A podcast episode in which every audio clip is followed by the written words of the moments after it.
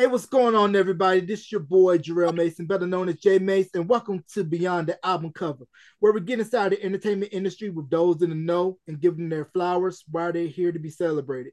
With me right now, I have a group that burst onto the scene in 1995 with their cover of the Kyu Sakamoto, popularized by Taste of Honey, Sukiyaki, which went top 10 on the Billboard Hot 100, and they set out to tour such countries such as Asia, Japan, Australia, US, Canada, Lay Down Your Love, their sophomore single, which was hitting, and they held formed out of Baltimore, Maryland. Shout out to everybody in the DMV. I have my guys, Larry, Roberto, and Ray, better known as 4 p.m. Fellas, welcome to Beyond the Album Cover.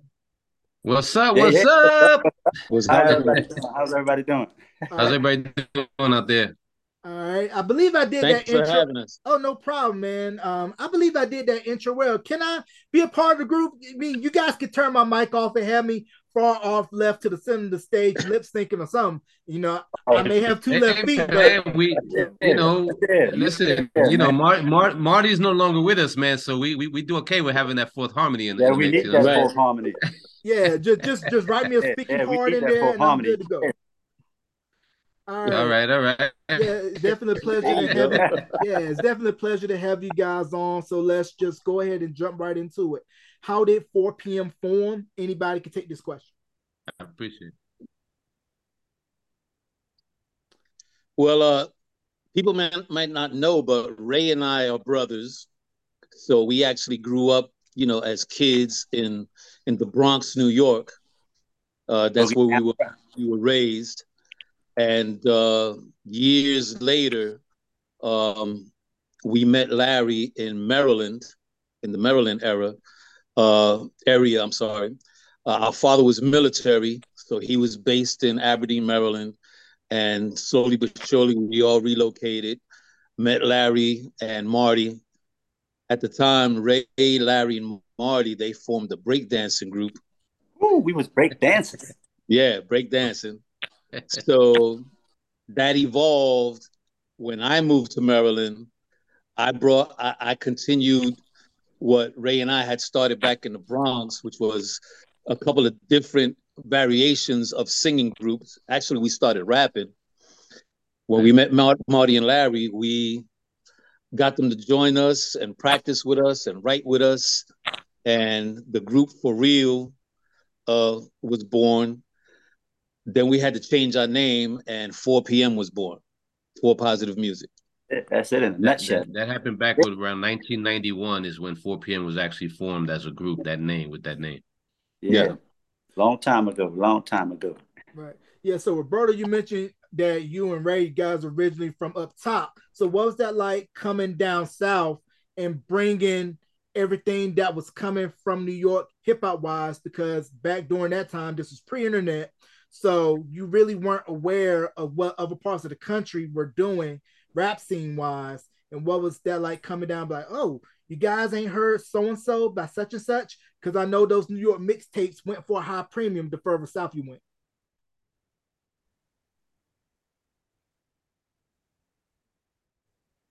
And anybody could grab this question. Yeah, it, it's interesting. It's interesting that you say that because I came out to Maryland before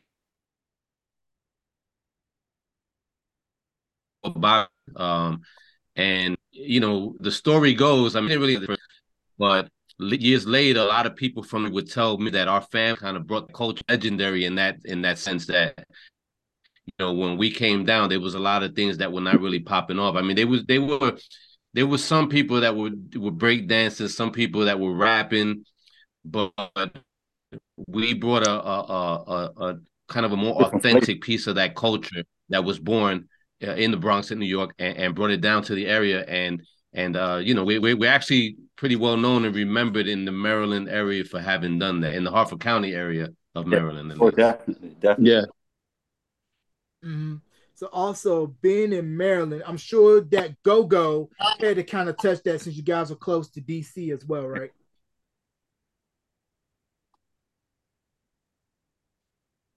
Oh yeah, Oh yeah, well we, we you know we listened to all that. I did too, especially you know I mean Trouble Funk. Oh my God, that that was the stuff back then. Mm-hmm. You know, mm-hmm. that go-go music was hot back then. You know yeah. what I mean? And it's still doing its thing, but it was just real big back in the late 80s and early 90s. It was very big. Yeah. Oh, this whole area. So mm-hmm. we grew up on that. Yeah, nothing wrong with go-go. So I'm gonna give Absolutely. you guys yeah, I'm gonna give you guys I, and I remember the kids in the streets, you know, with the cans, the with the buckets and the cans all over to them playing, yeah. you know, like oh, yeah. music. Yeah, man. So I'm gonna give you guys a little bit of backstory about Chuck Brown, the Godfather of Go-Go. So Chuck Brown was born in my hometown in North Carolina before he ended up moving to DC. Hmm. And with okay. my area of North Carolina being about a four-hour drive from DC, we got that go-go flair all of the time. But I think the first person to really put it on wax to make it known outside of DMV was Hurby Luv Bug Azor, the man behind Salt-N-Pepa and yeah, right. Play. Yeah. So I want to give shout out to Salt-N-Pepa, who just got their star on the Hollywood Walk of Fame. Oh, big, yes, big, big ups, big ups for that. And you guys were signed to Next Plateau. Salt-N-Pepa yes. was your label mates in addition yes. with yes. uh Sybil, Ultramagnetic MCs. Now, were there any other labels that were in the bidding war besides Next Plateau to sign you guys? We actually, um, excuse me, we actually ended up in the offices of quite a few record companies. Uh, I think we auditioned for Sony, for uh, EMI. Capitol, uh, EMI. EMI. Yeah. And um, when we met with when we met uh, with Next Plateau, they were a smaller label that was uh, being distributed by a, a bigger conglomerate.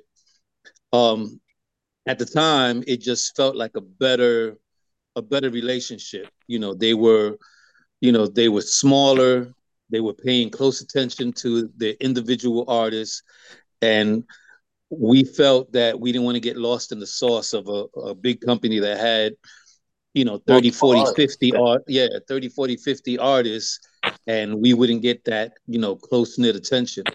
And I think I think for the most part, the people that we work with at Next Plateau were backing yeah. us. I mean, they they oh we were pushing pushing our song on radio. They had us doing in-store signings. They had us mm-hmm. uh, doing drops for radio stations, and you know, slowly but surely, all that hard work paid off. And next, you know, we, you know, certified gold here, as as you mentioned.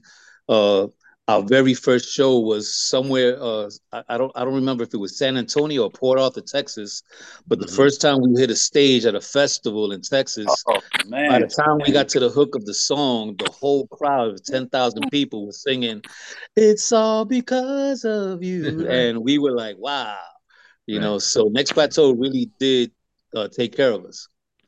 Mm-hmm. Now, who are some of your musical influences? Um, who are you guys listening to? We guys bumping Guy, New Edition, oh True, man, all TKA. Of, all, of all, of that. We listen to all of that, man. You yeah. from Prince to Michael Jackson. Oh, I mean, right. you just name it. I I have a, I have a, a, big range of artists that that I listen to. So and that I grew up on. So you know, it, it's it's it was just a they yeah. they they are in us. You know what I mean? That that that was just something that we listened to. Yeah, exactly. I think I think for I think for me, and maybe I, I, might be speaking for Bob a little bit here too, but uh, we even like there's a lot of cross genre material and groups that we were into, like uh, that go even further back, like the Bee Gees. You know, we're, we're, we're big fans of the Bee Gees. When we were coming up, we were a lot younger, and the Hall and Oates was one of my favorite oh, bands. Man. So there's, yeah. there's, a little bit yeah. of influence even in my voice, you know, uh, to to uh, the lead singer from Hall and Oates. Um, Phil Collins. Oh man, yeah, Phil Collins. You know, guys like that. So like like we we we're, we're fans of really like uh, multiple genres of music. And i think that that you know if you listen to our stuff you'll find that some of the influence in in our music of of of these cross genres. It's not just r&b there's a lot of pop in there. There's a lot of early uh uh popular so, music yeah, uh stuff from the motown era. You'll hear a little bit of that that flavor in there. So uh quite a quite a few different different artists. Yeah. mm-hmm definitely uh, runs the gamut. So, what was it like performing in the talent show circuit around Maryland? Really honing your craft before you guys got your deal, and did you feel that going through that grind served you guys well once you hit the big stage? Oh yeah, oh yeah, that it definitely did that because there were, you know, we we started out acapella because we didn't have anybody to produce for us. Right. And we producers ourselves. So we said, let's just start, you know, doing doing these things acapella. So we learned how to do acapella. And it actually helped us because we were doing a show, I think it was San Diego, when uh, at that time, I think we were using uh, ADATs and the tape mm-hmm. broke. And we were on stage and we just went right into our acapella and, they, and the crowd thought it was yeah. all part of the show. So, oh, it definitely helped us. yeah, absolutely. Mm-hmm. So, what was the go-to acapella song that you would go to? Oh uh, man, oh, man, we, we, we had a number of them. Yeah, we have we, we have few of them. Few of them. Yeah, we, yeah, we like like like Larry said, since we were primarily at that. I mean, when we when we when the group was born, we we started off writing and arranging our songs a cappella because, like you said, we didn't we didn't have instrumentation, so we were able to just kind of one two three and into any song we wanted to in those days. You know, so we had a lot of originals. I think some of our favorites were probably Forward More, which was on the first album, as far as acapella songs go. Then Came You was was also I think on the first album on the on the overseas version of the album, at least one of them. Uh, but we had that song that we would do a lot. And then believe it or not, man, we used to cover a lot of standards like uh In the Still of the Night, which I think was recorded also by All-4-One at one point. Did, did didn't they do that? They recorded that. So in love. So in love. So in love. They, did that. and we would sing songs like that, acapella. So in love, in the still of the night, under the boardwalk, which Shy, is a classic. We did, we did, a song by Shy. You know what I mean? Yeah. Mm-hmm. It, you know, we did right. we did that one. So. Yeah, and I'm sure probably some Force MD's was up in there somewhere too. Oh, yeah, yeah, absolutely. Oh, absolutely. Absolutely. And forget about the foursome yeah. D's. Yeah. So most people don't know Force MDs originally was the Force MCs with the late DJ Dr. Shock, and that they were the right. first group to merge doo wop and hip hop, and every group that came after them owes it to the Force MDs. Yes. And what Let me tell you, the Force MDs and Tom pioneer. Silverman did at Tommy Boy with them. Yeah, the Force MDs are definitely pioneers. Bobby and I used to see Force MDs live uh, in yeah. the Bronx before they even put records out. They, as the Force MCs. Yeah. You know, we would actually roll up at, at, at parties in, in the Bronx and, and, and see those guys on the stage doing their thing. So so we got a chance to witness that live. You know, when we were coming up in, in the Bronx. That's dope. Yeah. And, and, I wonder, with you guys originally come from the Bronx, did you ever go to any of the old school hip hop haunts like Disco Fever, Tunnel, Latin Quarters? Every one of them. Absolutely, yes. Every one of the ones that you mentioned and more. They were little spots uh, uh on Tremont. You know, they had the Devil's Nest that yeah. that, that, came up. Uh, there, there was a lot of cool spots, and, and we would see like DJ Scott La Rock, uh, uh, KRS One. You know, and these guys just performing live. I mean, this was before anybody made records. Before Rappers yeah. Delight came out, you know, we were watching all these cats live on stage doing their thing. The, the Treacherous Three, the Awesome Foursome, um, Grandmaster Flash and the Furious Five. I mean, there was a bunch of them that we got a chance yeah. to see live before they put records out. Did you yeah. see Afrika Bambaataa? Afrika Bambaataa, yeah, man. Yeah, yeah absolutely. Wow. Yeah, it, it actually it actually went to before the the clubs were really popping. We used to we used to catch all these cats in the schoolyards when the DJs would come out come out with, you know, 40 Equipment. speakers, 38 crates of records, and just you know, going at it, and we would see all this talent just, mm. you know, flourishing all throughout the Bronx. Yeah. Yeah. And I wonder for Roberto and Ray, since you guys are from the Bronx, were you team Juice Crew or team BDP? oh, BDP, absolutely. BDP all the way, man.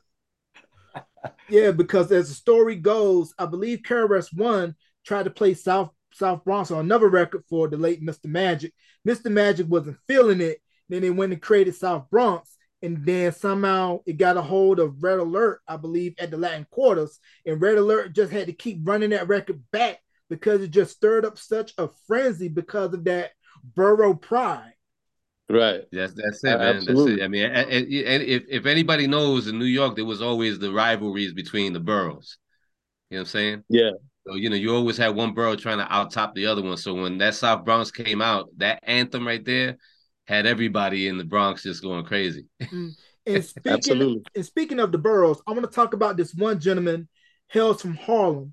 This man forever changed the sound of R&B, meshing hip hop and R&B. Dougie Fresh, Slick Rick, the show, Lottie mm. Dottie, went on to produce Keith Sweat's Make It Last Forever, Guy's wow. self-titled debut album. We can go down the list about this man. Oh. So can you all talk about what was it like the first time you guys heard Teddy Riley's production and the merging of hip hop with R&B, which gave birth to what we now know as New Jack Swing? Oh, mm. I, I, got I, I, got one little phrase to say. Yep, yep. Yep, yep. that that was that was Teddy Teddy Riley's signature. Yeah, man. Teddy Riley did big things for the whole music scene. I mean, I mean everything that he touched was just like magic. It had oh, it had the the the melodic flow as far as the vocals went. The beats were killer and um, just one of the one of the greatest to ever do it. Absolutely. Yeah. yeah. I know I, I, was impressed with them, man. I, I love them. All of that. I love we grew up on yeah, that. Man. That was our yeah. that was our era. You know what I mean? We that's all we listened to was all that that good stuff back then. Yeah. Mm-hmm. Now, whose idea? Fast forwarding, whose idea was it to cover Sukiyaki? Because, like I stated earlier, it was originally done by Kyu Sakamoto. Became famous here in America through A Taste of Honey. It was incorporated in La Di Da Di. So, whose idea was it to cover Sukiyaki, and it became a crossover smash over here in America? I would it, say the record because they yeah, they the record company. Yeah, that was Eddie O. Eddie O'Loughlin. I yeah. think came up with that yep. idea. Yeah, yeah. He he, he he he presented it to us, and we were like, at first I was like, I don't know what he's talking about because I wasn't sure. But then when he mm-hmm. said Slick Rick, that and I, oh, I know what melody you're talking about. So it all came. You know what I mean? Yeah. Mm-hmm. I mean the the song the song obviously had such a history. I mean, you know, uh, it dates all the way back to 1963, and like you mentioned, Taste of Honey did the first English version of that song. Slick Rick had a piece of it in there. I think Snoop Dogg did a piece of it in a song that he did. Mary J. Blige did a line of it in a song that she did. I mean, so that song yeah. has such a rich history, and we're just honored to have been a part of that that long history. Right. Yeah. Mm-hmm. Now, were you surprised at the reaction to the song hitting so well in the US and overseas? And then what was the next step for Next Plateau once they saw that Sukiyaki was a big hit? Oh, well, absolutely, we were surprised. I, for, I for one, kind of questioned the whole idea of doing the song because, you know, we were writing, we had a bunch of songs in, you know, in the, in the archives, and we were trying to we were trying to say, okay, well let's let's let's produce this one. They're like, no, we have an idea for you. We want you to do this song Sukiyaki as your first single, and we were kind of like throwing a back from it. But once it's like I said, once it started climbing the charts and playing all over radio stations, it was like, wow. I mean, he definitely yeah. had a, a ear and a sense for what would make it in popular music. Um, once it started climbing the charts and getting all this attention, the first thing they did is say, okay, we got the first single, we need an album. And they threw us in the studio and we recorded our debut album, Now's the Time, in 21 days. That's crazy. that is crazy. we, yeah, we, we just we, we just slept in the studio, man, oh, and like you know mess, had to man. had we to send somebody out for pizza, and you know it, it was just shower. it, was, a, it was a grueling schedule, man. You know what I mean? It was terrible. It was yeah. terrible. yeah, I mean, but nothing like the present time to capitalize on the momentum because when yeah. I talked with KT from Color Me Badd, they had the same experience because when I Want to Sex You Up blew up, people were only buying the single and not the soundtrack. And Cassandra Mills, who was head at Giant, was like, yo, you guys gotta get in the studio, record an album. You guys are white hot. So it's kind of like the same right. aspect with you all was like singles white hot, let's capitalize, get in the studio, let's record. Yeah, yeah. In Absolutely. fact, we're, we're, it's funny that you mentioned that because we're in that same mode now. We're getting a lot, a lot of great feedback on our first single, which is not coming out until December 16th.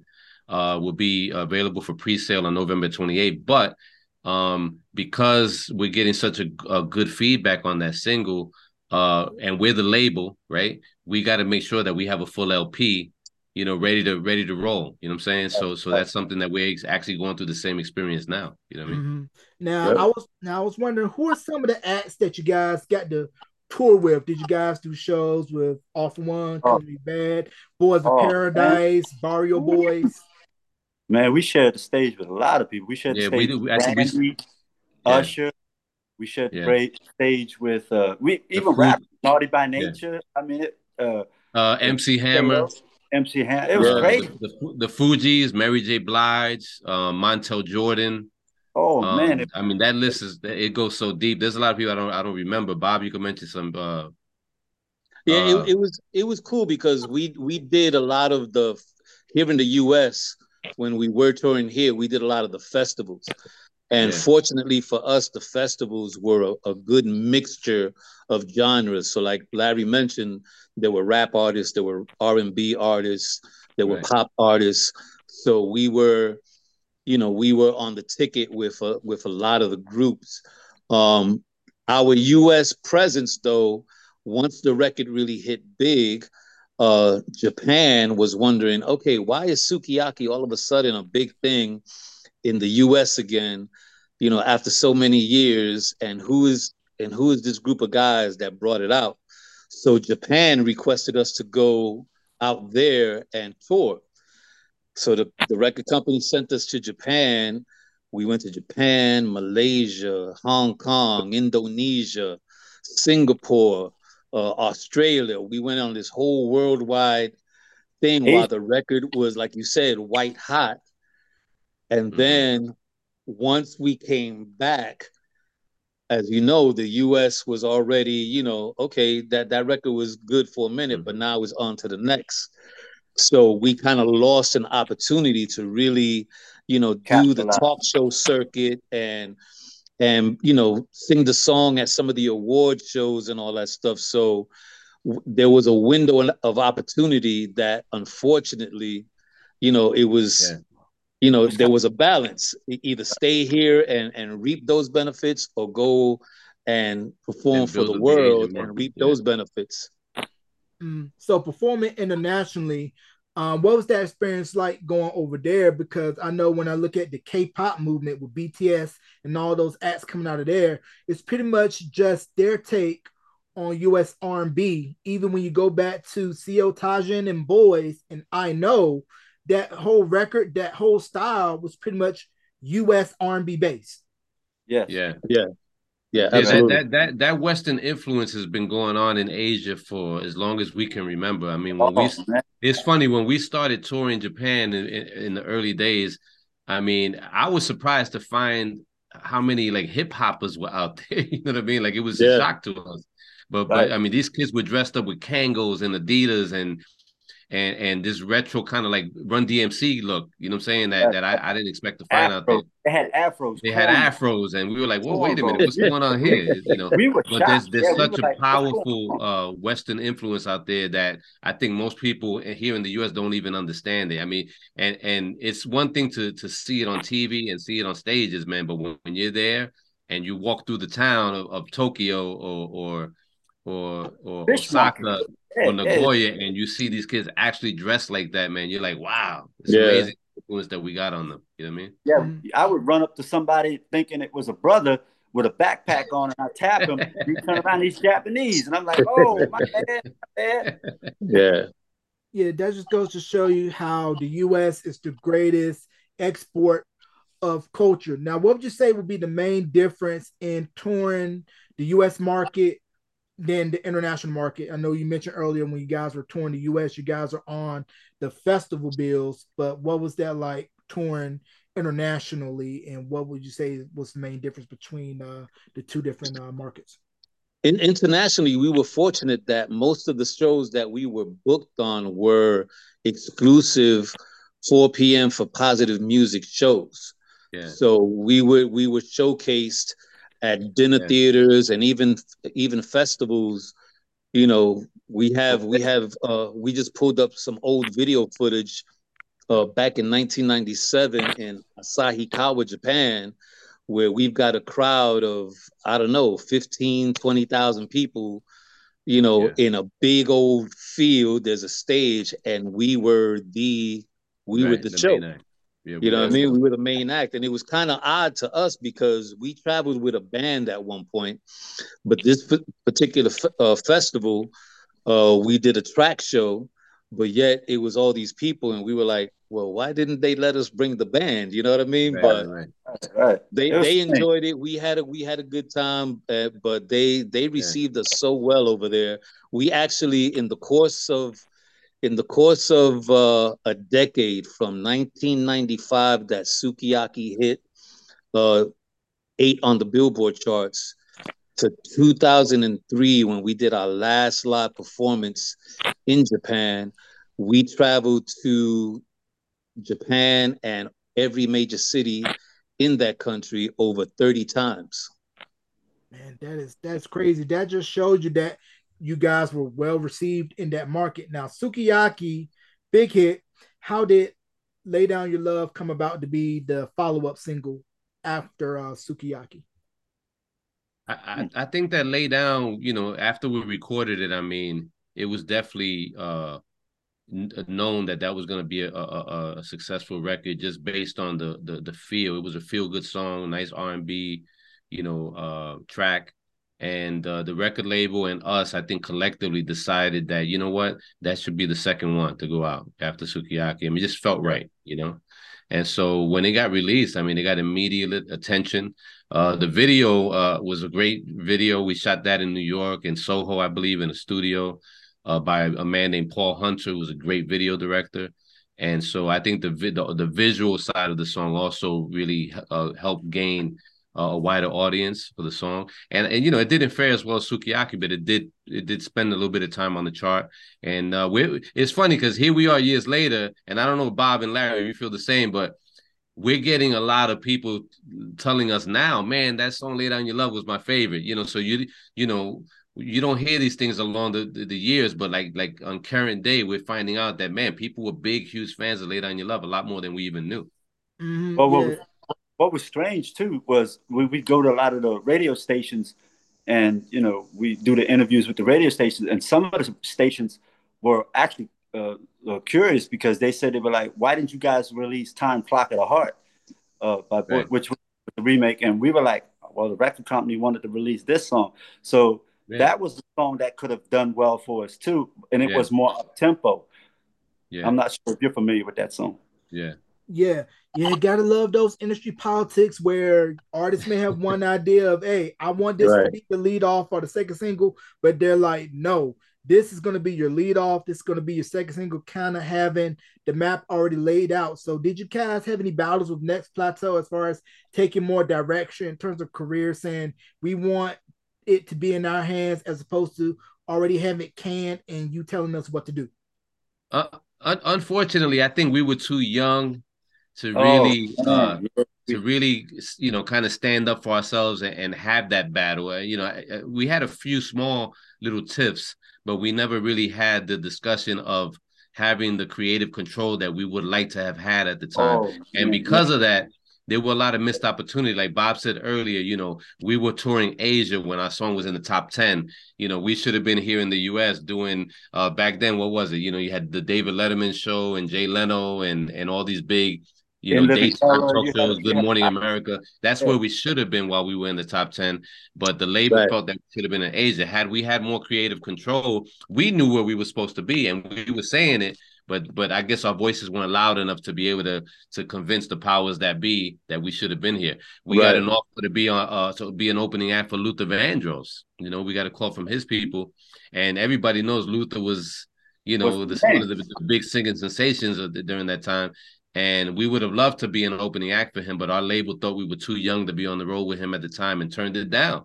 You know, like we didn't even have a chance to say yes or no. We found you know? out. We, found out after the fact. Yeah, we found out after the fact. You know, so so definitely we we felt the sting of not being able to have that control, and so uh, again, and I'm not to fast forward, but we also we understood that this time around, since we we we're ready to go back out and do it again, we had to have that that that that creative control, and so we positioned ourselves to be the label to put this new music out independently and to be able to make those decisions for ourselves. Right. And how old were you guys at the time when uh Sukiyaki and Laydown was at its height?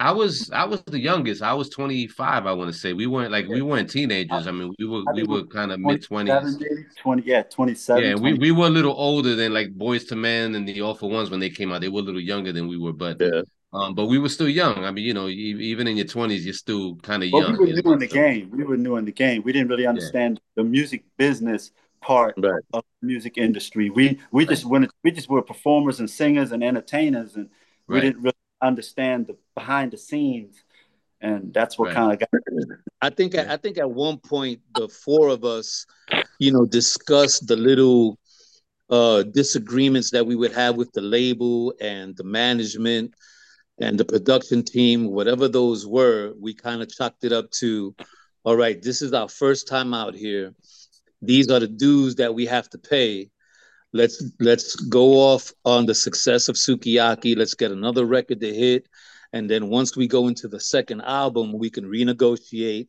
get better terms, have a little bit more creative, you know, decision making, and it it kind of started to work that way because we actually did negotiate a better deal for the second album. We had a little bit more creative, creative decision making in the second album, More but control. then the record labels, Next Plateau and its parent company, they started beefing with amongst themselves, and then we just got lost in that whole. Oh, yeah, we got lost in politics. Yeah, we got lost. So we, yeah, the the the whole thing just kind of melted on us during the the label the, the label friction. You know what I mean? Yeah. So you guys pretty much got caught in the middle of all of that. Yeah, exactly, exactly. Mm, yeah, it, it, it, it, wasn't long after that that we ended up parting ways with the with the label. You know, we uh we got an entertainment lawyer to help sever those contracts, and and we went kind of on our own after that, after the second album. Mm. So, were there any other um, major labels that were interested after you guys left Next Plateau, or after that, you guys kind of we're like, mm, we don't want to do the major thing anymore. Let's try and go indie. That that was that was the the feeling. Absolutely, we didn't want to make the same mistake twice. yeah, pretty much. So we we, we went on to record our, our, our third release, which which really didn't fare that well, but it, it was an experiment. Like we put the album out on the, our own label, uh, similar to what we're doing now, but without the experience that we have now. And so that didn't do too well. And then we eventually signed a deal with a Japanese company uh, called Polydor Records. Uh, oh, just for, just for a, a single album deal yeah. uh, called Sweet Soul, and we ended up ha- that was released uh, just in the Asian market. So that was the fourth album that we did. But most people in the U.S. don't even know about Sweet Soul. Is one of those albums that you could probably only get on an import. You're gonna pay a lot of money right. for an import. A lot of money. Absolutely. I'm gonna, yeah. I'm gonna tell you that.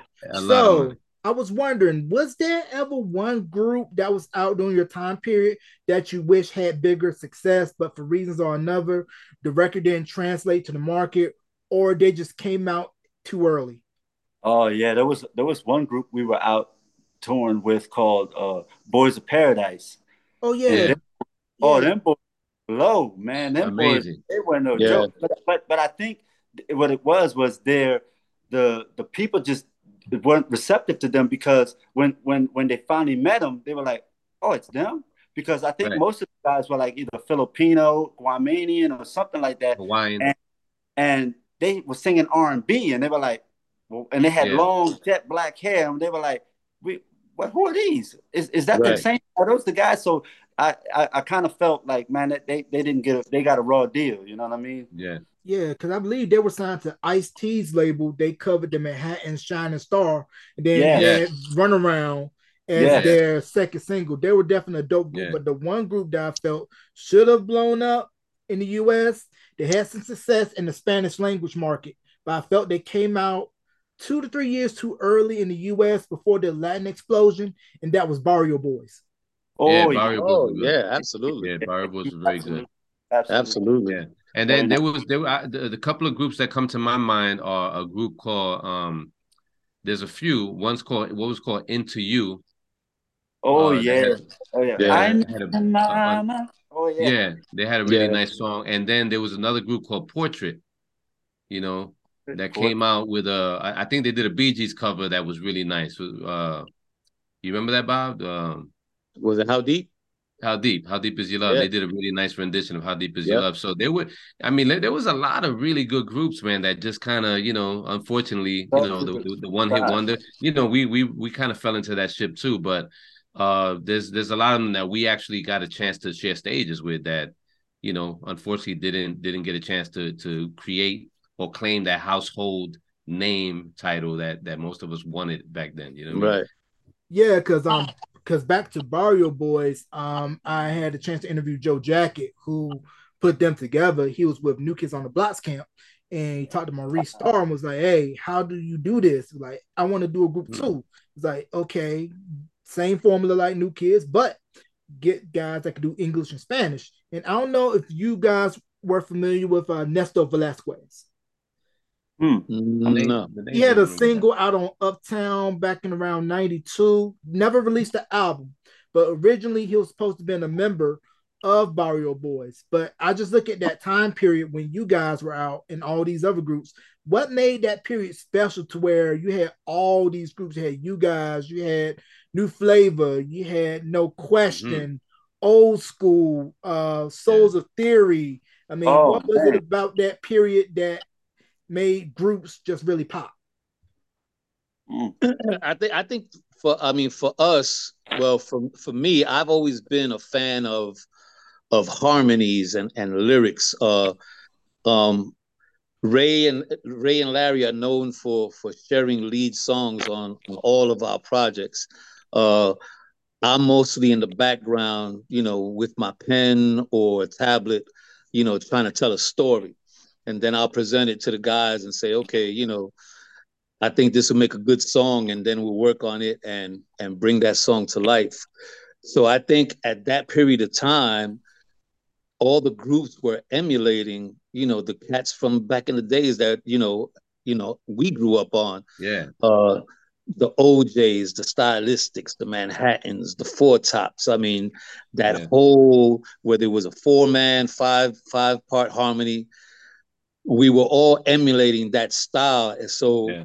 at that period, you, you know, they say everything comes around in circles. Yeah. So at that point in time, the harmony group with the steps, the choreography, right. Right. you know, the love, the love songs and all that, it was just a remaking of that previous era. And you know, the time yeah. was right. We we we yeah. were there in that park, pocket. You know what I mean? Yeah. Mm-hmm. Right. You're right. Yeah, and I mentioned earlier how the international market was very good to you guys, but also for US based pop R&B acts, it was the testing ground before they ended up breaking in the US. Case in point, Backstreet Boys, NSYNC. I know 98 Degrees debut album fared better over in Asia than the US. Personally, my favorite album. So, what is it that you think is about that market that really received well those groups before they had their respective success here in America? I just think they appreciate music so much overseas for some reason. Yeah. Once they're your fan, it seems like they're, they're a fan for life. Yeah, like yeah, it, it's there's more loyalty amongst the fans yeah. and, and, the groups that they love. I think that you know the U.S. Uh, uh, you know, and, and, not to bash our country, but we become more so uh, a country of what have you done for me lately? You know what I'm saying? You know, you kind of here here today, gone tomorrow. You know, if you're not doing anything right now, then I then I don't need to know about you. Whereas if if uh, overseas and especially we experience that in Asia, I mean, we have fans that have reached out to us over the years. Hey, how you guys doing? What are you up to? When are you coming back? That's one of the reasons why you you see us doing this again today in our 50s because our fans really kind of pulled us back in. You know what I'm saying? Right. If it wasn't for our previous fans saying, "Hey, we really need want more music," you know, we and we certainly thank God that He kept us healthy and alive and well and and and, and with with good voice to be able to do it. You know, that's a, that's a whole nother blessing in itself.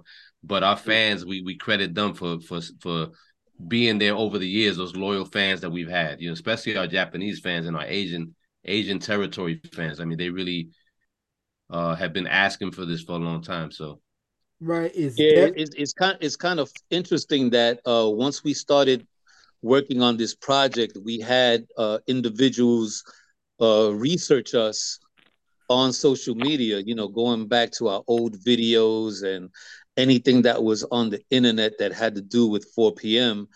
And they found that we are still uh, receiving commentary, you know, at, at the time when, when we had the conversation as early as three weeks prior. And this is 2022 three weeks prior where somebody was commentating, oh yeah, 4 p.m. That was my favorite, you know, Now's the Time was my favorite album. I loved this song and I loved their rendition of Sukiyaki. And and they were saying, you guys are you guys are continually trending.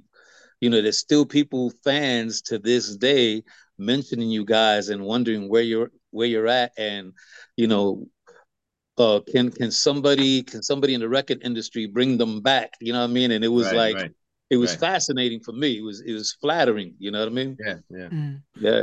Well, and with you guys, Helen, uh, Foreman, and B More, I was curious. Did you have any interactions with Dru Hill prior to their ascension, or you didn't cross paths with Dru Hill? Just that one time in the in the before they came out with the records in the Chocolate Factory, I think was the only one I remember. Right, right. The fudge, the fudgery, yeah, the fudgery. Strangest thing, yeah. yeah, strangest thing that we never really shared the yeah. stage across the path. We would love to, you know. yeah, I mean? yeah. Yeah, Sisqo probably was busting a flip somewhere in the back while um, making some chocolate fudge puddles or or, or, or, yeah. or, some, or something like that. And um, at, at, that at that time, we were doing acapella shows right. in the Inner Harbor, the amphitheater. And I think yeah. it was during the intermission of one of those shows, we went into the into the mall area to get some, you know, a snack, something to drink. And the fudgery was inside the, the, the mall.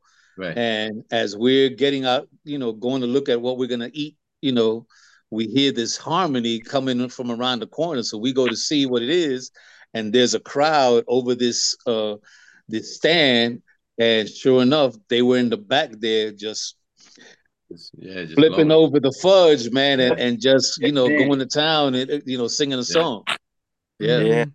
Yep. And then of course Dru Hill ended up popping. It ended up breaking. Now I want yeah. to shift back really quick because we kind of talked about it a little bit, but I believe if you are from New York and Miami, then you understand the impact of freestyle, but I want mm. to talk about its influence and how it kind of paved the way for what we see now with reggaeton, Daddy Yankee, Bad Bunny, Don Omar, Luis Fonsi. List goes on and on, but you know it wouldn't be none of that if it wasn't for TKA, TKA, Sweet Sensation, Sensation. Cover oh, Girls, man. Judy Torres, Expose, Lanier, George Lamond. The list right. goes on and on. So let's talk about its influence freestyle? Oh my goodness, man! Oh, Talk about its influence. I, I, you know, probably one of the favorite eras for me at that time. I was actually just getting out into the clubs in New York, and so I, I got I got to see TK and and, and Cover Girls, Sweet Sensation, uh, you know, live on stage, uh, Expose, you know, at a lot of the clubs yeah. in Manhattan. And so uh, it was just an era where I mean that popped, especially for Latinos. You know, I mean, this was like almost like even to this day, you know, you talk to a Latino from New York and and and they mention freestyle. You know what I mean? So yeah. you know, it's it's I, I, it's like our signature music. You know, Bobby and I are both of Puerto Rican descent. You know, so our, our, parents are both born raised in Puerto Rico, and and you know we we grew up in New York, so we consider ourselves New Yorkers. But right. that that Latin freestyle music is in our blood. you know what I'm saying? Oh, and even right. though matter of fact, some of our earliest stuff that we wrote, you know, we haven't recorded yeah. some of the songs, but you know, the stuff that especially Bob Penn back in the day, they all have a very like a freestyle flavor to oh, them. Freestyle it flavor, yeah. Freestyle flavor. It did. You know what I'm saying? And so we never recorded a lot of that stuff, but I think one of these days we're gonna some of them songs we're gonna have to get them out there.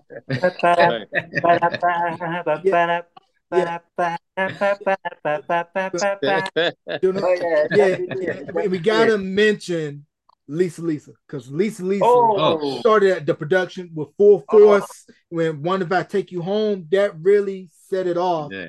for freestyle for me personally. That record and they got played on R&B radio because I can remember seeing expose on BT, Video Soul, Soul Train, yeah. on Apollo. It was a lot of cross pollination with Latin music, R and B, with hip hop. And Ray, you mentioned that you and you and your brother Puerto Rican. Did you yeah. guys secretly want it to be in Menudo or no? no, not at all. Not, not, not really, not really. I mean, you know, uh, listen, I would love, I would love to have had their success. Don't yeah, get me yeah, wrong. Yeah. Yeah, but, but, but, I think that I think that our influences were always more sort of leaning, even though, like I said, we had a, a, a multi-genre influence. Mm. But when it came down to our our, our craft, we kind of we were hip hop heads as kids. I mean, we leaned a little bit more into hip hop, more R and B. You know, mm. we we kind of grew into loving those groups, like you mentioned, uh, the New Jack Style. You know, Mary J. Blige you know, as soon as as soon as Bad Boy hit the hit the hit the the, the stations, we, you know, we were into all of that.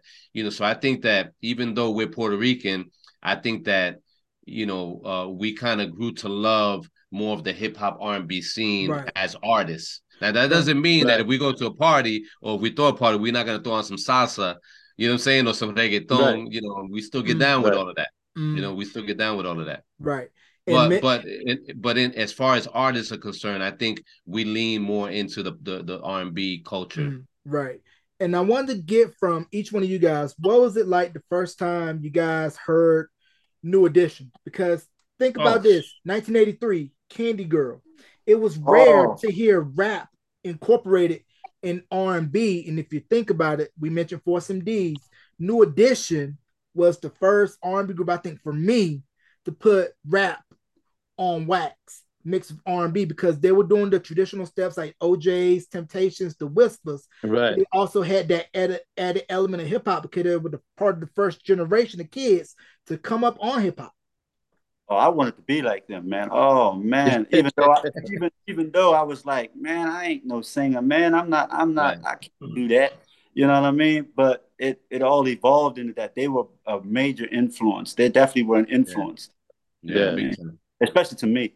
So so much so that we ended up doing a lot of songs, and when, when we when we were performing, Bobby and I, just before we met Larry, actually, because we had a couple of other bands before we formed 4 p.m. But we actually did a lot of stuff like that, right? B, where we would sing and rap. Yeah, yeah, know, absolutely. In, in, the same song, and so so we we picked up uh, a lot of influence from New Edition in that respect. You know, yeah. Uh, and I think a lot of the earlier groups that were coming up were probably doing the same kind of thing. Right. Yeah. And the one group who was heavily influenced by New Edition, they were the West Coast version of them. Their dancing was more hip hop, pop, locking. And I really wish pop success would have been bigger for them. Troop, because Troop was no oh, joke. Oh yeah. yeah, Troop was good. Troop, yeah. Nice. Oh, Troop, Troop had a nice, a, a, nice sound, a nice flavor, great harmonies. You know what I mean? Whatever happened to Troop, man? Where they at?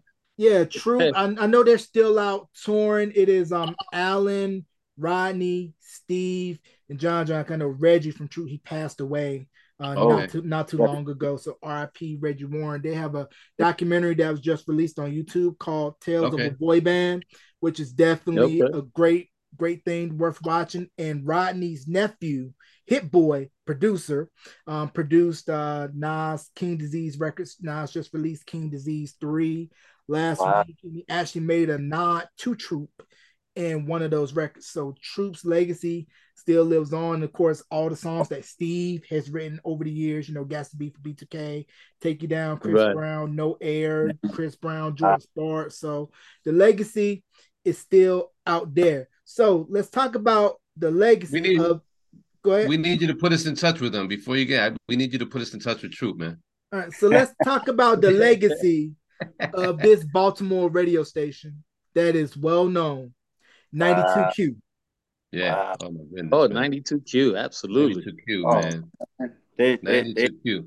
yeah, let me tell you, the, the, I think I think one of the first promo shows that we did was called was the Harbor Jam. Remember, guys? 92Q yeah, hosted the Harbor Jam.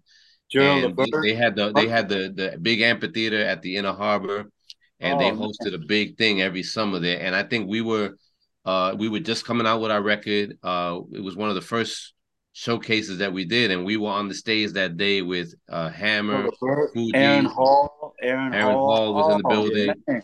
uh, I mean, it, you talk about it was a, a surreal experience. I mean, it was just crazy. But 92Q has always made sure that they stayed on the pulse of of of good music. You know what I'm saying? Yeah. Uh, yeah. You know, they they matter of fact, they were the first station to play our song in in in in, in Baltimore.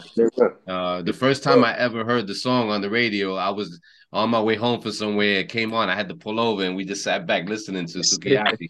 you know, because it played. They, you know, also, they also hosted one of our concerts that we did locally for the high school. They, they sure did. We did a local yeah. concert. You know, uh, a show that we you know we would top bill on, and and we wanted a good MC and we called 92Q and they send the, you know one of the MCs out to, to MC the show. Yeah, this yeah. was back in the days when radio stations had their own showcases, their summer concerts or winter That's concerts. It. And if you were lucky, they would go live from the concert site. So you had yeah. your 120 minute Maxell cassette tape ready to record. Your radio was in the right spot in the house. The antenna had to be up just right. And this was before digital tuners. So you had to make sure the tune was just right to make sure that there was no static. So since yeah, 92Q yeah. was a big supporter of you guys, were you guys getting the same love in the DMV area from PGC or KISS? Yeah, we were. Well, yeah, yeah, absolutely, gave, absolutely. gave us a lot of support. STW uh, was gave us a lot of support. Uh, uh, what's the, it was a ninety six point nine. I, I think uh, so. So many... they did with the adult contemporary station in, in, Baltimore too. Gave us a lot of love and support. I mean, I think a hometown didn't do us wrong at all, man. They every single station from Baltimore realized that we were homegrown and, and they treated us as such. You know what I mean? So you know, a lot yeah. of times that doesn't happen, but uh, we were fortunate that that all of our local stations really got behind us. Yeah, yeah much love, much yeah. love to them. Yeah, because I was about to ask, um, with DC and Maryland being right there, was there any differences musically between the two? Even though it's just a nice little short drive, and you know, we mentioned Go Go earlier, and Baltimore had Baltimore Club, so it was really where both communities were really supporting each other. was it kind of like, okay, we're only sticking with what's going on in DC, we're only sticking what's going on in uh, Maryland, Maryland, and all the other places around Baltimore. No, I, think. I, I think. yeah. go, go, ahead. Yeah, Bob. no, I think both both cities uh, definitely supported each other. The only yeah. difference is is that uh, you go to DC, you would hear both styles, but it would be more, you know, go go heavy. If you come to Baltimore, it would be right. more Baltimore house, you know, heavy. Yeah. But they would but they would infuse a little bit of go go during you know during the course of the night. Yeah, mix but, um, definitely that's Matter that, fact, that uh, the, what's the DJ the Frank? Frank, remember Frank? DJ Frank, Frank Ski. Frank, Ski. Frank Ski yeah. was was uh was was very well known, and he ended up doing the Doodoo Brown record. You know. Yeah. Uh, that came out and exploded. You know, uh, I forget what year that was, but. Yeah. But, uh, also, yeah, you had Miss Tony that did real well. You know what I mean? Yeah. Mm. Yeah. So you put your, Actually, put your guns Miss Tony out. was at that at that ninety two Q Jams uh yeah, uh, Miss Tony performed well, at yeah. the same at the very first show that we did. Miss Tony performed on that too. Yeah, yeah, yeah right. great, great memories. Yeah, that pull your guns out record. I remember hearing that while watching The Corner, which was a prequel yeah. to The Wire, and so right. I kind of got a little bit of taste of B-More Club, and then as you know, a lot of kids from the DMV area went to school down in the Carolinas and further south. Yeah. They brought that DMV flavor with them. So you got to hear a lot of that go go, a lot of that yeah. B-more club, especially since it was so close from driving distance. And I kind of think it was a good thing that after the butt by EU go go, then oh. go national because it was a regional sound that was known to DC and then it got put back in the national consciousness thanks to Nelly and Hot in here because he sampled "Busting Loose" by Chuck Brown and the Soul Searchers. Yeah, yep, yep. Yeah. Hey, man, you you know your music, man. Yeah, no, you know your music, man. That was the, all. All of those were classics, man. All of those were classics. Class, great records, classic yeah. records. So let's talk about this new single that'll be dropping on December December sixteenth. So explain how did that come about, and can we expect more from our uh, 4 p.m.? Well, so, like Ray, like Ray yeah. mentioned, that uh, we've we've always, you know, been writing, and we've since you know back when we were you know young kids with the previous groups, and recently we went into the we went into the vault. We we pulled out the notebooks of of songs. We pulled out the old cassette tapes, and started listening to old demos. And the first single that you're going to hear, December 16th, is actually a song that we wrote back in 1996. So we had to do a little bit of revamping, remodernizing, bringing it, you know, a little bit more adaptable to the current sound for 2022, mm-hmm. you know, listeners and and going into 2023. But the story, the melody, the harmonies are Timeless. classic 4 p.m. Yeah. You know, and we hope the the fans and the audiences, yeah. you know, enjoy it. I, I, think people I think people are gonna learn how number one how ahead of our time we probably were back then as writers, but how timeless the, the, the lyrical content is. You know, it's a song about love and relationships and the ups and downs of those relationships.